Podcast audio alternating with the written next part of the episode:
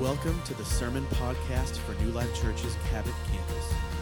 We are located at 3400 West Main Street in Cabot, Arkansas. Our service times are Sundays at 9 a.m. and 11 a.m. To find more information about what we believe, upcoming events, and more, please visit newlifechurch.tv or you can text the word Cabot to 88000. So, uh, man, our hearts have been leaning into however the Lord wants to move. Uh, I'm sure most of you are aware, like there's been pockets of revival that have been happening here and there around the country. A lot of it on co- college campuses, you know, like there's a revival that broke out at Texas A&M. Guys, if it can happen at Texas A&M, it can happen anywhere. Gig 'em, God. Gig 'em. So I hope some of my family are listening to this sermon. They're A&M fans. But, uh, but here's what I've noticed, you know, it's not the same way every time. I love that. that that's who God is. Like he works in an individual and personal way. And so that means we don't have to try to conjure anything. We don't have to try to make something, try to recreate anything. We can just be open and willing and desperate. But that desperation is key. And what I know is this if God is going to move in revival, it's going to start with humility and surrender. It's going to start right in that space. And, uh, and I believe that He wants that to begin. It sounds a little bit like that thing in the Hunger Games that would deliver the Can you tell I'm a little bit distracted this morning? How many y'all know that there is freedom where the Spirit of the Lord is? Amen. And that's what I want. I want freedom for you. This word this morning, there's two ways that you can take it. You can take it like Heisman, like, oh, or you can take it like, I want freedom, Lord. Whatever you have for me, that's what I want. We're going to start by reading the scripture together. So I want you all to stand up. How many y'all know the word of God is powerful? We should, we should reverence, we should honor the word of God. And I think that sometimes we need to change our physical posture so our, our spiritual posture is ready. In Psalm 19, starting verse 7, on the count of three, let's read this together. One, two, three. The law of the Lord is perfect, refreshing to the soul. The statutes of the Lord are trustworthy, making wise the simple. Pause. How many y'all know we all simple? We need wisdom from the Lord. We need wisdom from the Lord. Okay, keep going. The precepts of the Lord are right, giving joy to the heart. The commands of the Lord are radiant, giving light to the eyes. The fear of the Lord is pure, enduring forever. The decrees of the Lord are firm, and all of them are righteous. They are more precious than gold, than much pure gold. They are sweeter than honey, than honey from the honeycomb. By them your servants are warned. In keeping them, there is great reward you're thankful for the Word of God, let's give Him a hand for that. You can have a seat. A lot that I could preach on in that. I will say the fear of the Lord has been something that's just been resonating in me personally, but also just as a word for the body of Christ. Uh, we have become a culture that is so driven by the fear of man and what people think. And I just want to encourage you that if the fear of man is more dominant in your life, then your, uh, your reverence, your fear, and your conviction around a holy God, things are off track. But if you can get to that place where you just say, Man, I just don't want to miss anything that God has for me, and I'm not going to let the fear of anything else keep me from getting everything that He has, it's going to be amazing. But in there, it talks about how His commands, His word, are more precious than gold. More precious than gold. There's a few shows I like to watch. Uh, uh, some of them are on the Discovery Channel. One of the shows I like to watch is called Gold Rush. And, uh, and I'm not going to say it's a family show. They cuss a lot in that show. Like there's a lot of cussing. Like those, like gold miners cuss like sailors. Like they, they will just they bleep a lot of it, but but there's a lot of language in there. But if you've ever watched this show, basically it's these people up in, in Canada and Alaska and they're gold miners. And, and there's this huge process and all this work that goes into them finding the gold, like, you know, hundreds of million cubic tons of dirt that has to be removed sometimes to find just a few ounces of gold. And at the end of each one of these shows, they have the gold weigh the gold weigh, you know. And so they, you know, like everybody gathers around. It's like all this work that they did all week, and and then they pour this gold into this pan, and it's like it's pretty impressive to see like a pile of gold in a pan, and you realize, you know, how much work went into them getting that. But but here's the thing: they call it gold fever because even as they're prospecting, like they'll just find a little few little flakes of gold in a pan. It's like that's it. That's it. We're to be rich. And once you see those few flakes of gold, it's like then you're like addicted to it. Like, man, we, we're to get this and we're to we're to be rich and we're never to have to work again. There's 13 seasons of that show.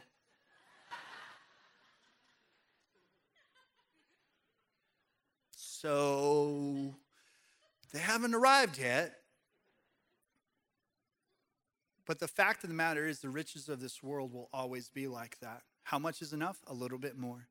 But when you understand where the real riches are, when you understand how precious the Word of God is, that you submit yourself to its standard and to its commands, and you desire that, man, that's where you find real wealth.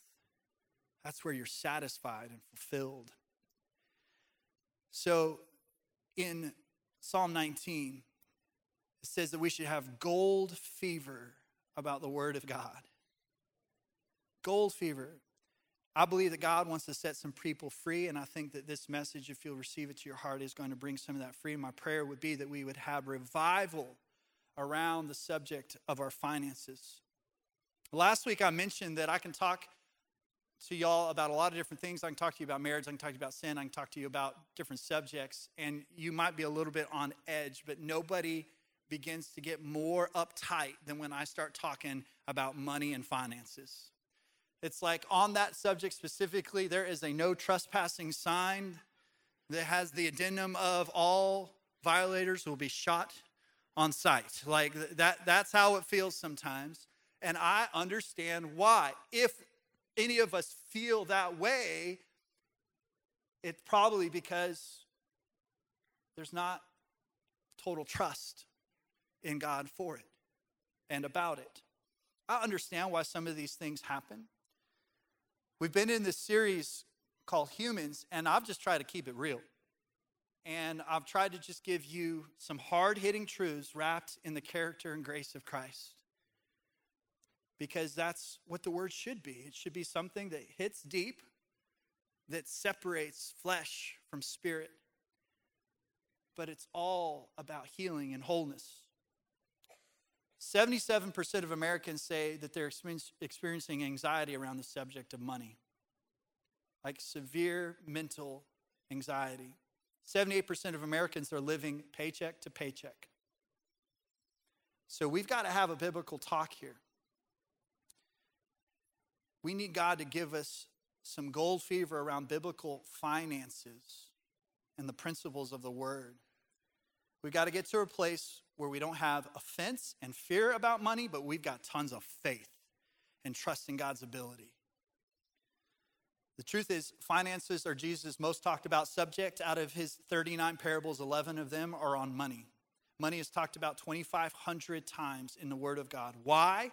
because God loves us and wants us to walk in freedom, fully equipped for everything that He has for us.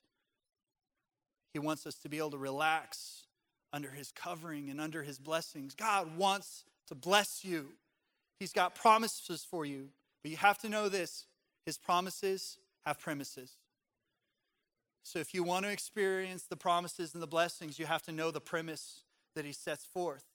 It would not be loving, it would not be caring of God to give us the blessings without us understanding and having a conviction of the premise that He sets up right here in His Word. Luke 16 11 says this So if you have not been trustworthy in handling worldly wealth, who will trust you with true riches? What are the true riches? The true riches are not of this world, the true riches are eternal, they're supernatural. It's the things of the Spirit, it's the things that, that God has established before the foundation of the earth that are going to be in his kingdom forever. Those are the true riches. And so, what Jesus is saying right here, he's saying is if I can't talk to you about your worldly money, then it's going to be hard for me to talk to you about anything else.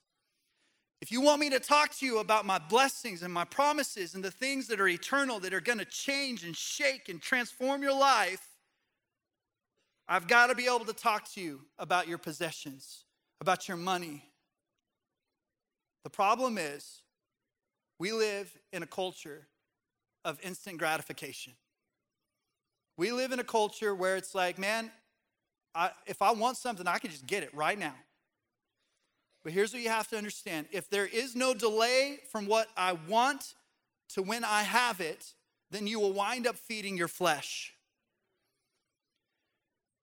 If there is no space or delay from what you would deem as something that you even need, that you crave, if there's no space between that and waiting for when you might actually receive it if it's God's will, then you are ultimately feeding your sin nature. And that is a monster that will grow in your life. It'll consume everything.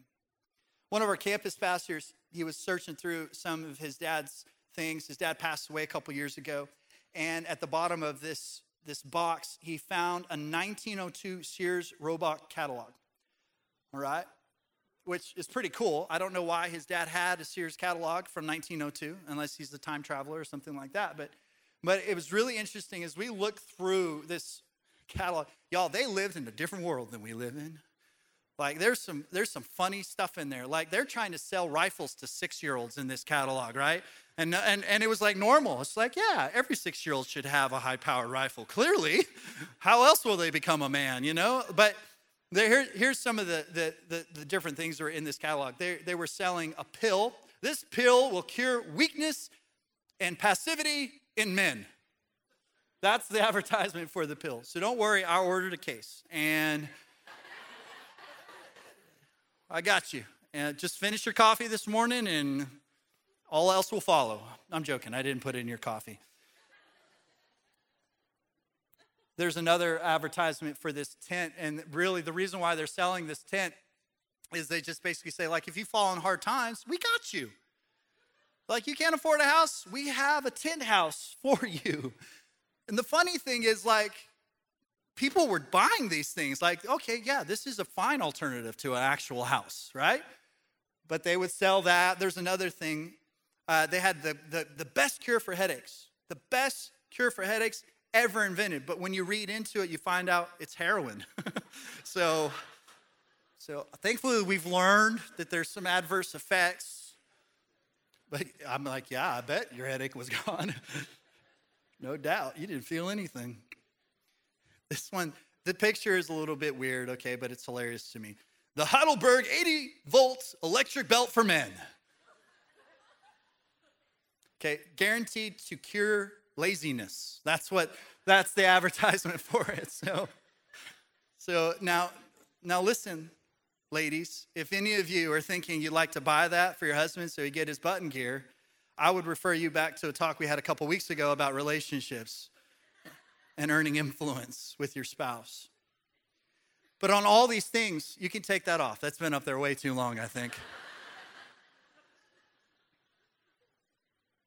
belt on all these things, it says just give four to six months for delivery. So that, that's the way they live life. You know? It's like you order something, and when four months comes around, just go down the road and see if today going to be the day.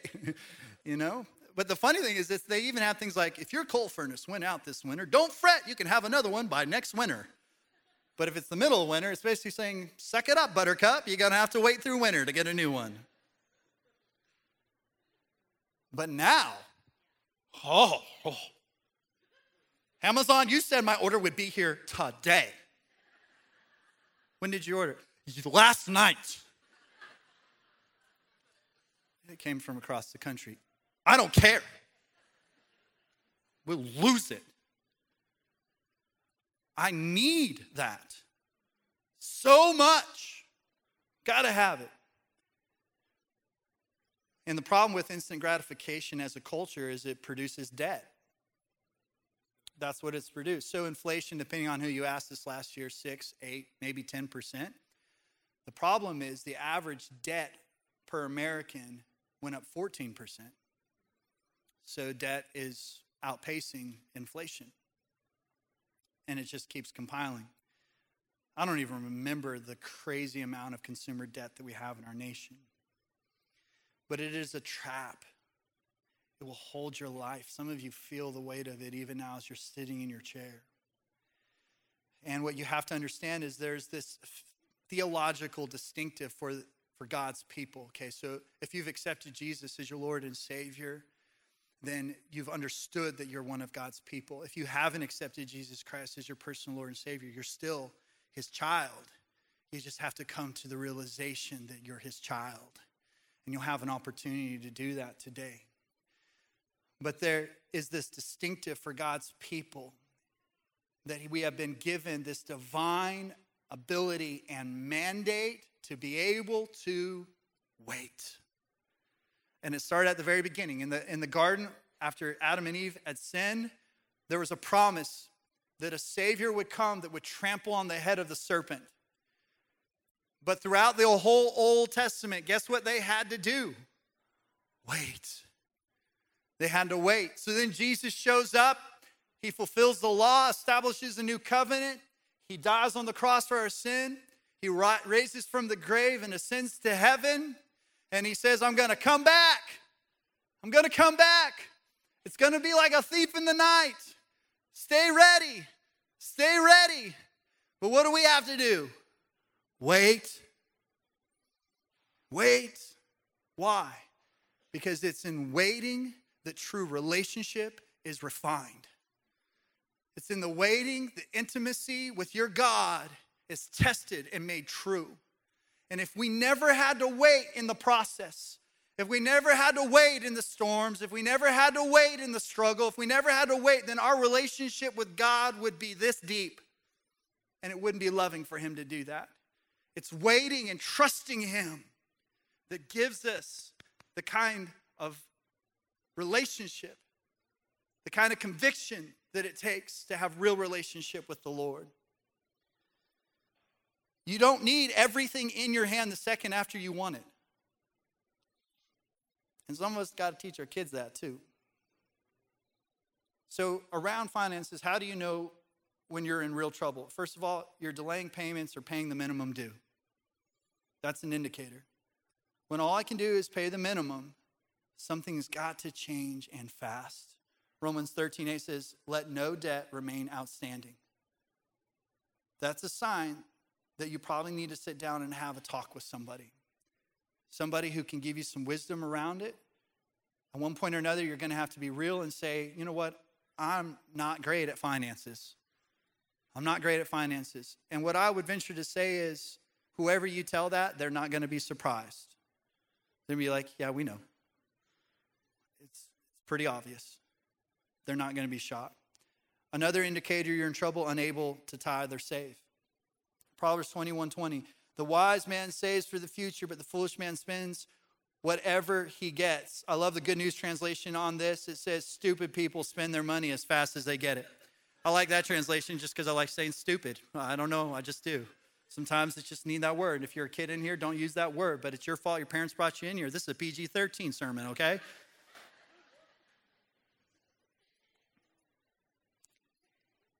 If you're not saving any money, if you're not tithing, you're not able to give, then you're spending too much. You're in deficit spending, and you've got to have a radical overhaul of how you're looking at money. Another indicator you're in trouble looking for get rich ideas. Get rich quick ideas is what it should say. The Bible says over and over again when you run after get rich quick schemes, you're going to be in trouble. In Proverbs 21 5, it says, Steady plotting brings prosperity. Hasty speculation brings poverty. Ecclesiastes 5 7. Dreaming instead of doing is foolishness. You have to know this. You can have a dream in your heart of something, a, an idea, maybe even a business idea that God has given you. But if it is from God, every dream that you have that doesn't have sweat attached to it is only going to be a fantasy and it's probably not from God. Because God will give us dreams that we have to ultimately trust Him for, but He's interested in us cultivating that trust by doing and working.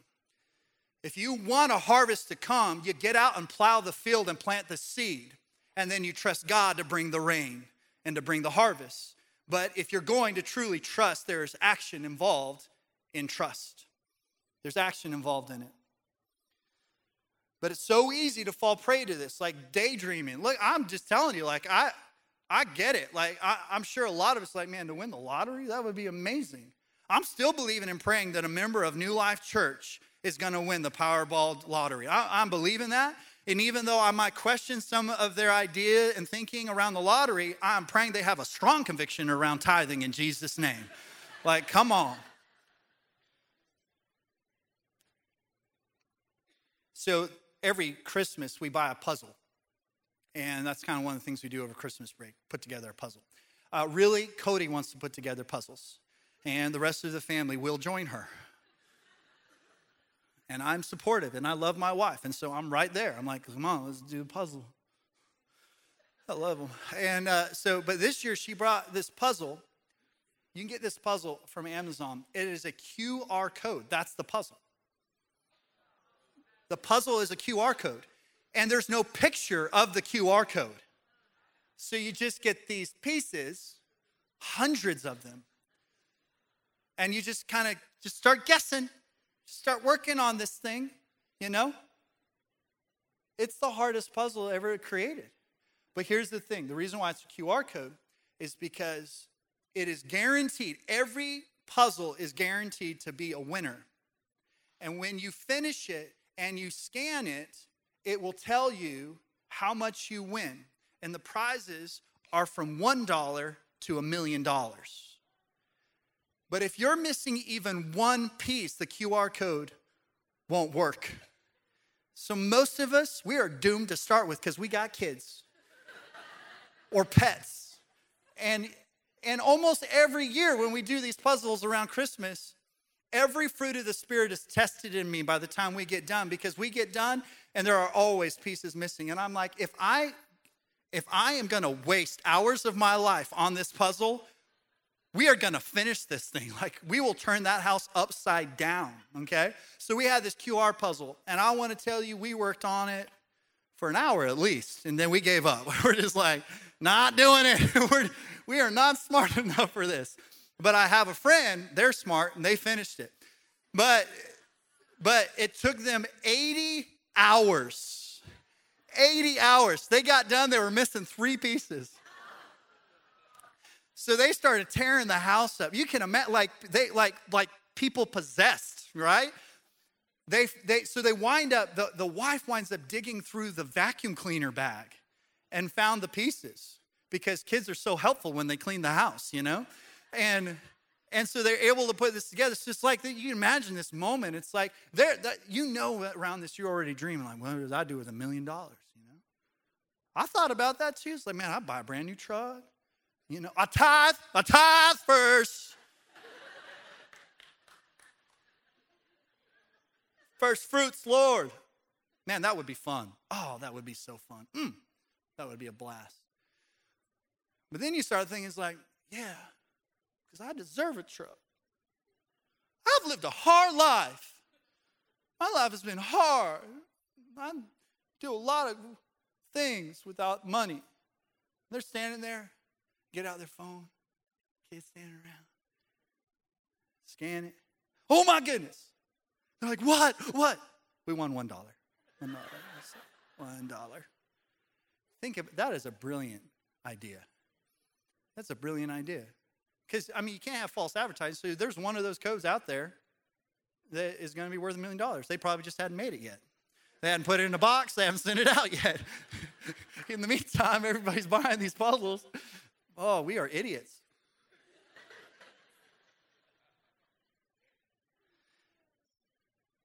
That stuff just doesn't work out. We all have that one family member. They've always got this next idea. It's like, hey, I got something you can invest in. I got something I want you to like, hey, I know we haven't talked in years, but I'd really like to get this idea. I like you to be involved in the, and do this thing. And it's like, man, I'm just like this close to my major breakthrough with this thing. It's to happen. My ship is coming in. No, your ship's not coming in. You're to have to put on some work clothes and swim out to that ship. It's to take some work. It's not just to come in. You're to have to work for it. Some things that'll give you freedom. First of all, financial freedom starts with self surrender. Self surrender. With your physical body, your core strength really is everything. You know, uh, if, if you're ever at the gym I, I, and you see these guys, that man, they've got like more muscles than you knew actually were supposed to be on a human being and you know they're over there and, and and i've told you this before like every once in a while i see those guys just like these huge guys i just want to walk over and just tap them on the shoulder and be like you did it man. You made it. There is nothing else that you can do here. You you've you've created muscles that aren't even supposed to be on your body. You made it man. You can go home. The rest of us we're going to stay because we haven't done it but you have so good job. But the fact is a lot of those guys they never worked their core ever, ever.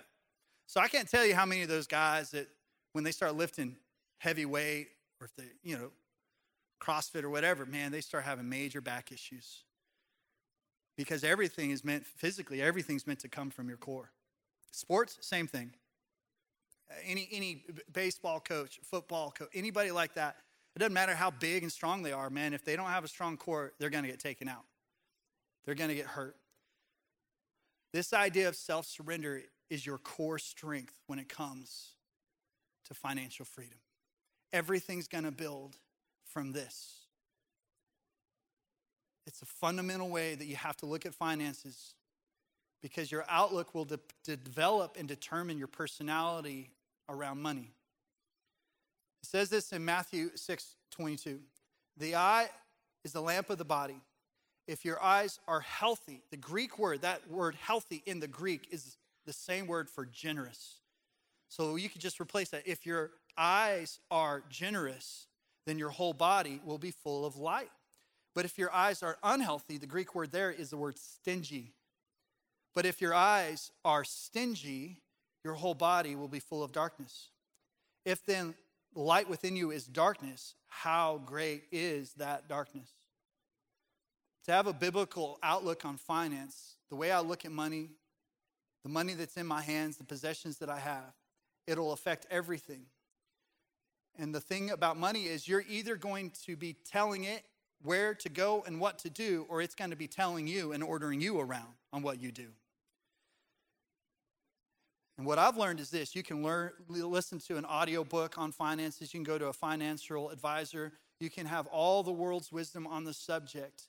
But you must get this one thing first. If this isn't in your notes, you need to write it down. God is the source. God is the source. And when God is the source, you won't be owned by the resources. When God is the source, then you understand everything comes from Him. Well, the problem is we are selfish. And we are born with this. Like the moment a baby comes out of the womb, one of the first things that they'll start demonstrating is the concept of mine. Mine. Like I promise you, if you go back in the little life right now, I promise you, you, you, you, those, those, those teachers, those leaders, they do an amazing job. But you, you, you can't help but struggle with this inherent thing to be selfish and have what's yours is mine. You know, so you'll see, but you go walking two kids arguing, fighting over a toy that belongs to the church. But they decided when they showed up this morning, no, that toy is mine. But then somebody else feels stronger about the fact that it's theirs. So they'll fight. And this doesn't change as we get older. I've got kids. I get it. This has probably happened to some of you guys sitting around your house, just hanging out, you know, and you got one of your kids over there and they're holding package of Oreos. You go over there, and like, hey, can I have a couple of your Oreos? No, they're mine. Really? That's, that's an interesting perspective. Where are you right now? Oh, in the living room?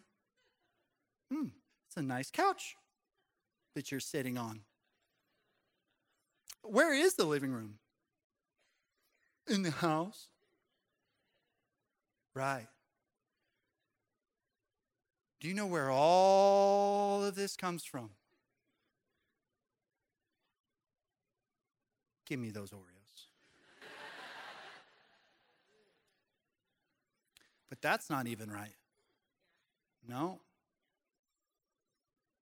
Everything in our home comes from God. All of it.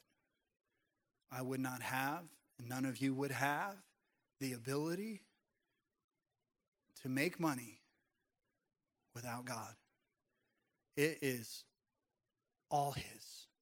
100% it's God. And at one point or another, spiritual maturity will cause you to shed the selfish skin that you're born with so you can step into what God has for you. I've got to surrender my finances to Jesus because they're His anyway. Psalm 50:10 says this, but every animal of the forest is, say it together, and the cattle on a thousand hills. I know every bird in the mountains and every and all the insects in the fields are mine. If I were hungry, I wouldn't tell you, for the world is and all that is in it. It's all God's. I'm just house sitting for him. That's it. That's it. Self surrender means I know it's God's and I'm just a steward of it. If I become self centered, I'm off center. And when I'm in that place, that's where offense, fear, frustration, happiness, insecurity comes from. And that's where most of the uh, fights in marriage come from. When we get self centered and we're not surrendered to the Lord with everything that we have. There's got to be a fundamental change in your idea of ownership and understand it's God's. Number two, financial freedom is maintained with self discipline. So, self discipline can only come after self surrender because until you have that fundamental conviction that it's already God's, then it will be difficult for you to implement the practical disciplines after that. You'll be at war inside of yourself all the time because as long as you think that you're in charge of all those things, then your physical application of disciplines to try to get healthy won't ultimately work because you'll be at war within yourself and you'll be caught in a cycle that's crazy. But you have to know this this will help. This conviction can help. Uh, if you're raising kids, you have to know that you're teaching your kids on finances right now because they are watching. They pick up on your financial habits. So this isn't just about you, it's your legacy as well. The people closest to us are going to breathe in our financial habits like secondhand smoke. It's going to affect them. So, what are some of these disciplines that we need? Well, I want to say this they are not always easy to swallow, they are difficult, they are painful at times. Uh, my wife, Cody, she's a great cook. She likes uh, to sneak spinach into everything that we eat. She will, like, if you're gonna come to our house for tacos, you just need to understand that the meat that goes into that taco is gonna be about 60% meat and 40% spinach. She cooks it into everything. She, and and not always she's not good at hiding it very well most of the time you know and so it's always in there and i can always taste it but i'm i just i'm very thankful and i want my kids to not complain either. So I just keep eating it. And my kids, I don't know if they taste it or not, but I taste it. I taste it. And the thing about spinach is spinach has cousins, and they all taste the same. I don't like any of them, and she tries to sneak them into everything. Cauliflower, all that stuff, she tries to sneak it into everything that we eat. It's always there. And and and so here's the thing though. The reason why Cody does that? Well, I'll break it into two categories. One, the reason why she does that for me is because she wants to squeeze every day out of my life that she can. Every day and every dollar. She wants me to be able to be here until Jesus comes back. And so she wants to make sure that I stay healthy. But she also wants to make sure that our kids are healthy. And there's tons of vitamins and minerals and all these things that are in all those vegetables. What I've learned is Cody doesn't care about whether we like it or not, she cares about the result. Financially, you're not going to like all the principles that the Word of God lays out, but you have to care more about your character than the comfort you're constantly trying to buy. Because God is infinitely more concerned with that in you as well. So here's some spinach and some of their cousins for you. First of all, you got to work hard. Work hard. Proverbs 14 23, Good News Translation Work and you will earn a living. If you sit around talking, you will be poor. Pretty easy. Ecclesiastes 9:10. Work hard at whatever you do. So I'm going to say something right now that will, will more than likely offend a few of you in this room. And I want you to know I don't care. Uh, because here's the deal I believe that this idea of participation trophies has bred complacency and entitlement in an entire generation, and it is crippling our nation. Don't clap! Don't clap! No, no, because you're clapping in your flesh. There's plenty of other preaching you could have clapped to. You don't get to with this one, all right? Just because I'm spitting truth up here doesn't mean that you get to be like, yeah, boy. we can just be mature and know that's true. And we also have to take personal responsibility where we facilitated it. And more than likely, almost everybody in here, we're guilty of it on some level. There's a friend of mine, his son's baseball team, uh, a few years ago, they lost every single game. Like they got run ruled pretty much every game. None of the kids on that team ever got up to bat more than twice. Okay? That's not a good team. And they lost every game, but at the end of the year, a couple of the parents decided that they were going to go together and buy trophies for everybody on the team. So they went and they bought like nice trophies, like trophies that were like half as big as the kids themselves. And my friend, because he's a man of God, as soon as they left the field and they were walking out towards their car across a parking lot, he pointed over at a dumpster and he said, Son, go throw that trophy in that dumpster. And some of y'all are so ticked off right now. You know what that son said? Yes, sir. He's like, Do you understand why we're going to throw that trophy away? Because I didn't earn it, Dad, and our team didn't earn it. Maybe we worked hard, but we didn't earn wins to get a trophy. And I don't, I don't want to be somebody that gets rewarded when we didn't work hard and we didn't earn it. Come on now. And that is hard and that is difficult, but that is a word of God. And if you really love somebody, they're going to understand that too.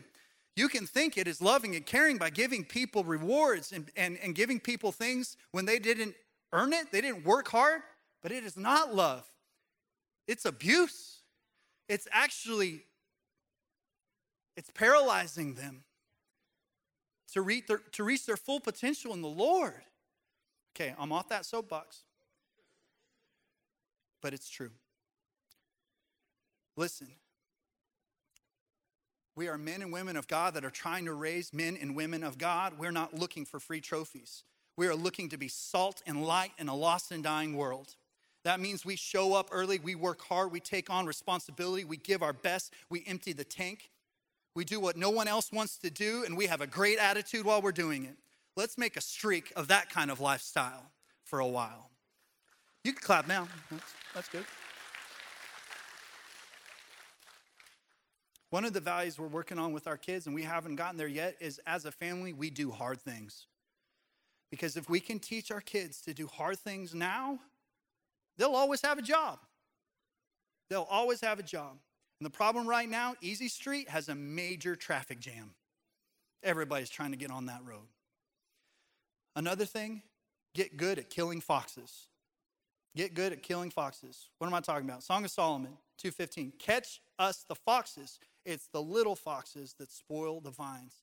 What this is saying is it's the little things that add up that ultimately destroy things around your life, okay? I have to be totally honest, these are some things that we are working on. We have not perfected this because how many y'all know it can be a slippery slope? But here's some things that you should write down check all subscriptions on your phone, Amazon Prime, games, all these things. Before you know it, it, it do it once a quarter. Before you know it, it's going to be like a treasure hunt every quarter because you're going to get in there, look at your credit card statements, look at all these things where you have all these subscriptions. Before you know, it's like $2 here, $3 there, $4 there, here, there, there. Okay. I guess now we can buy a car. We can get out of some debt. We can pay some stuff off. Be aware of all those things. Look at it from time to time. Put hard limits on mindless spending. I don't know what the mindless spending is around you. I know what it is for me sweet drinks, sweet drinks, caffeine, because every human needs 600 milligrams of caffeine a day, right? No, we don't. No, we don't. You don't. You don't need two shots and some diabetes five times a day. Don't do it. Set some hard limits, guardrails uh, break unbecoming habits. Unbecoming habits. Okay, another way, that's like a nice way to say it. There's some habits that are just not godly. They're not good for you. They don't help you live above reproach. If you go to any addiction recovery place, like our M18 uh, or John 3:16, these people, when they finally break these habits, they break these addictions. It's like I never realized how, how much money I could have they get like an automatic raise. It's like I wasn't really actually struggling financially. I was just spending so much money on all these habits, it was killing me. It could transform your life. Alcohol, drugs, food, gambling. Habits that become idols will always rob you of worship. And while they've got you with your hands up, they're digging through your pockets, taking all your money. They become idols. So, another thing, get a food plan. Okay, this is a place where it's like, oh, it's hard to do it. We got four kids, and they're teenagers or preteens. It is embarrassing how much we spend on food around our house. Uh, and I think what's made it more complicated is how easy it is. If DoorDash or grocery delivery did not exist, some of your kids could actually go to college. Because it can get out of hand quick. So get a food plan. Like, this is what we're going to do.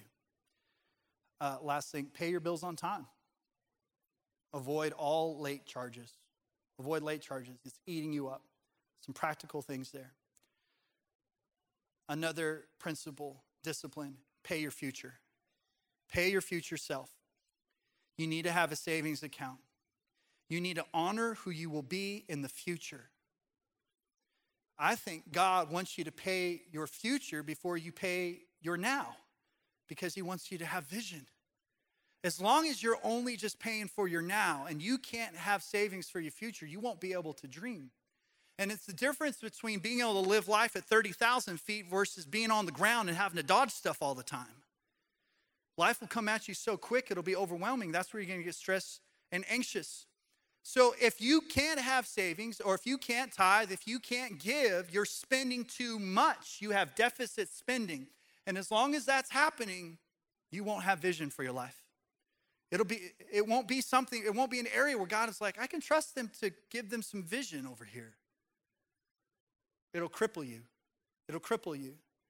You've got to be able to start saving. Proverbs 6 6. Go to the ant, you sluggard. Okay, this is the word. Okay, I'm not calling you sluggards. Maybe the word is. Consider its ways and be wise. It has no commander, no overseer or ruler, yet it stores up its provisions in summer and gathers its food at harvest. Proverbs 21 20. The wise store up choice foods and olive oil, but fools gulp theirs down. Get to a place where you're saving. Even if you just start with a little bit, just a little bit, start making the sacrifices now, and it'll start paying rewards. Last thing financial freedom reigns when I'm generous. It reigns when I'm generous. Proverbs 11:24 The world of the generous gets larger and larger. The world of the stingy gets smaller and smaller. The one who blesses others is abundantly blessed. Those who help others are helped. And when it's talking about your world getting larger and larger, it's saying it's not just talking about the natural world. It's saying, no, you have vision for the kingdom of God. You have vision for eternity. Your world is limitless because you're living under a limitless God who's blessing your limits with his limitless. He's going to take care of you. Generosity. And I just want to let you know I didn't learn generosity from rich people. I've shared some of my testimony but I learned generosity growing up being poor, not having. And it wasn't always, but certainly in seasons of my life. And so I've shared some of my testimony. And I'm not sharing anything my parents wouldn't get up here and tell you as a testimony of their life. But when I was younger, three or four, my dad was in an auto pedestrian accident where he almost died. I mean, he shouldn't be alive. He shouldn't be walking. He does, but he just has pain, but he was disabled. And out of that, because of the man who was at fault, who was trying to buckle his seatbelt while eating a sandwich and drove off the road at 60 miles an hour and hit my dad, we got a settlement. And in 1983, it was a significant amount of money. It was a lot of money. The biggest mistake, and my parents would tell you this, so I'm not saying anything that would dishonor them, the biggest mistake they ever made is they didn't tithe first. They didn't tithe first. And then they invested all that money with a friend, and that friend lost it all. So that was the beginning and a catalyst for the financial struggles that we would have. And ultimately, some of those things added to the dynamics that led to my parents' divorce. Uh, but as a result of that, there were years of my life where I, I was homeless and lived out of a bag and stayed in other people's homes. I stayed out of class, in a classroom at a church for a few months. But here's what my parents did do. Throughout all those years, no matter what, I saw them demonstrate over and over and over again generosity.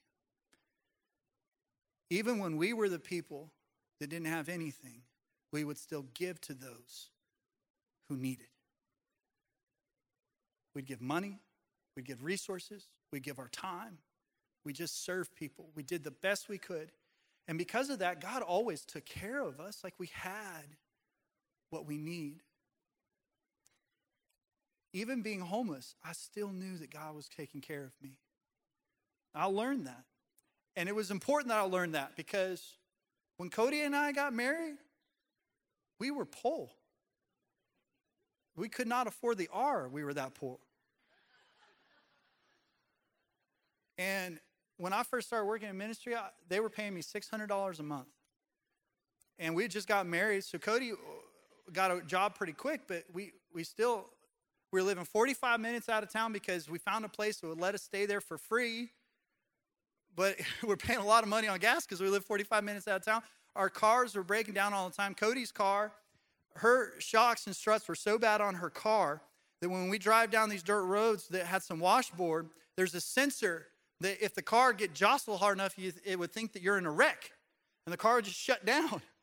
So there's this reset button that you had to get to behind the wheel well in the back of the car, like through the trunk. So she'd be driving and she'd get on these washboards and her car would just turn off.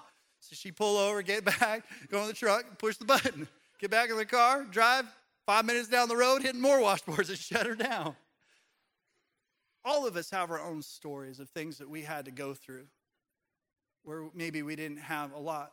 But I want to tell you this, and this is not arrogance, this is not pride, this is by the grace of God. We've been together for over 20 years, and we have always, every time, tithes and given above and beyond our tithes. We just give. We give. And I want to tell you this I don't regret giving one cent of it. Because over these years, we have seen how our world has expanded. We have seen the kingdom of God expand. We've seen God move. We've seen him move in other people's lives, and we've seen him move in our lives in ways that just doesn't make sense. It's only him that could do something like that. And it is a blast living that way. And we don't give like that because we're pastors. We give like that because we've been given so much by our Heavenly Father. It's a conviction in our hearts. We're going to do this no matter what. We just try to be generous. We give. We have single ladies in this church. that are on fixed incomes, and they're some of the most faithful tithers in our church. We have people that live way, like almost at the poverty level, but they still give and they still tithe. They trust God, and God always provides. So, some of you, you're acing this. Keep on. Don't become weary in doing well. Some of you have gotten a little bit erratic, maybe. Just get with God today. Some of you, you need to take the next step of surrender. I'm just going to trust you, Lord. The word says you can trust God, you can test God. He'll show up. Let's close our eyes, bow our heads.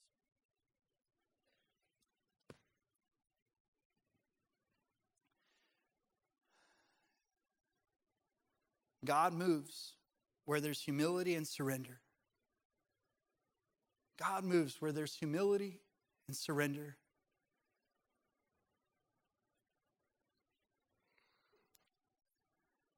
I think this part, you know, the, the, the medium income household income in Cabot is the highest of any city in the state.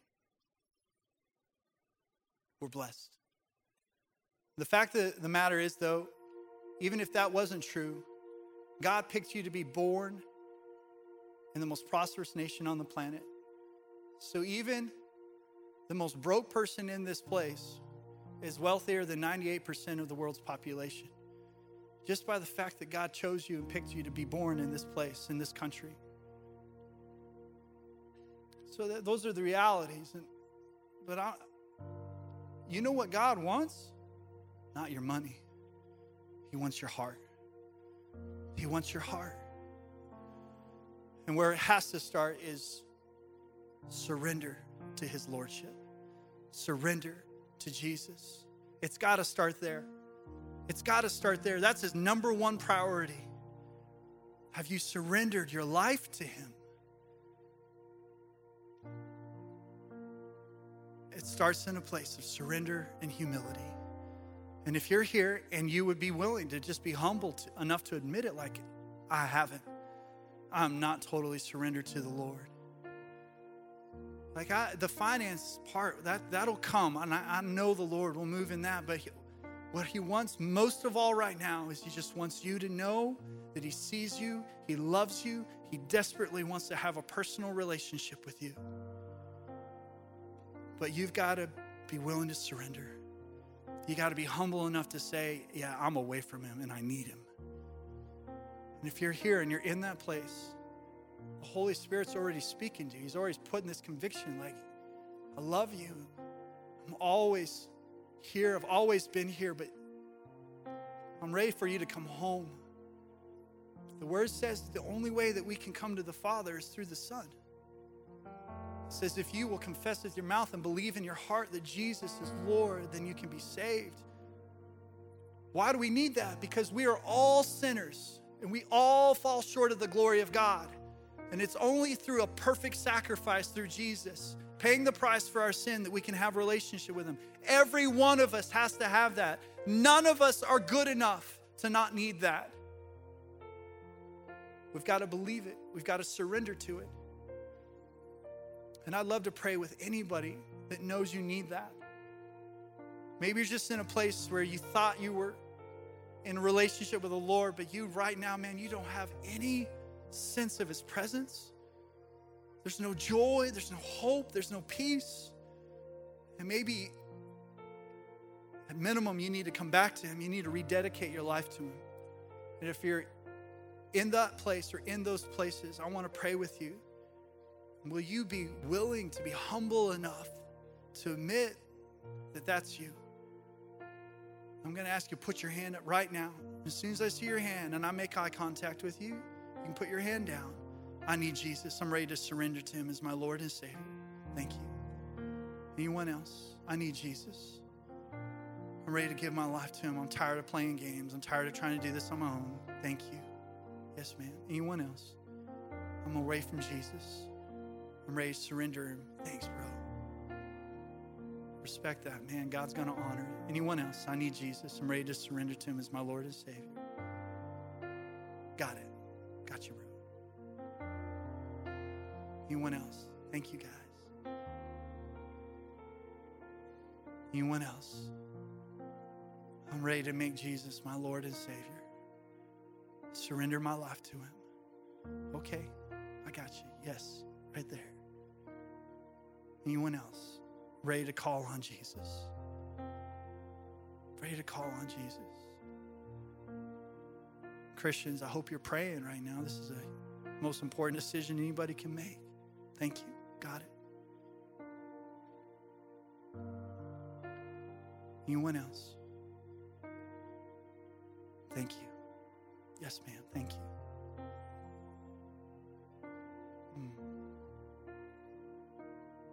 You're so good, Father. He loves you. He loves you. He knows exactly what you did. He knows exactly what you did, and He loves you still. No, you're not beyond His grace. No, you're not beyond His forgiveness. The price that He paid is more than enough, even for that thing, even for that. I know it's embarrassing. I know you feel shame. I know you feel guilt. Give it to Him right now. Give it to Him right now. He's ready to take it. Anyone else? I need to surrender to Him. Thank you, sir. Okay. Thank you. Anyone else?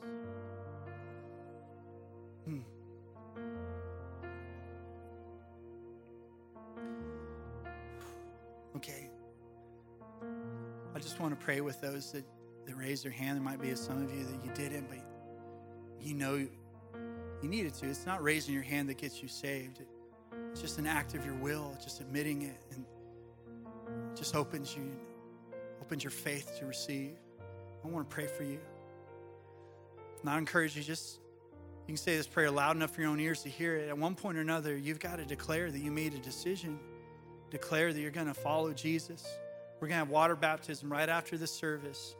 That's the symbol that Christ gave us to symbolize that we're committed. We're going to make a covenant to live for Jesus. So you can make the decision in your heart right there in your chair. But your your decision it can be personal but you're never meant to have a lifestyle that's private as a Christian. Your lifestyle should be evident to the world around you, and it starts with you declaring that you're a Christ follower. Well, let's just talk to him right there in your chair. If you raise your hand, just say, Jesus, I need you because I'm a sinner and I can't save myself. I believe that you came, Jesus, and you died on the cross for my sin. And I don't understand everything about you. I don't understand how you can love like that. But I choose right now to accept it. I just accept it. I believe it.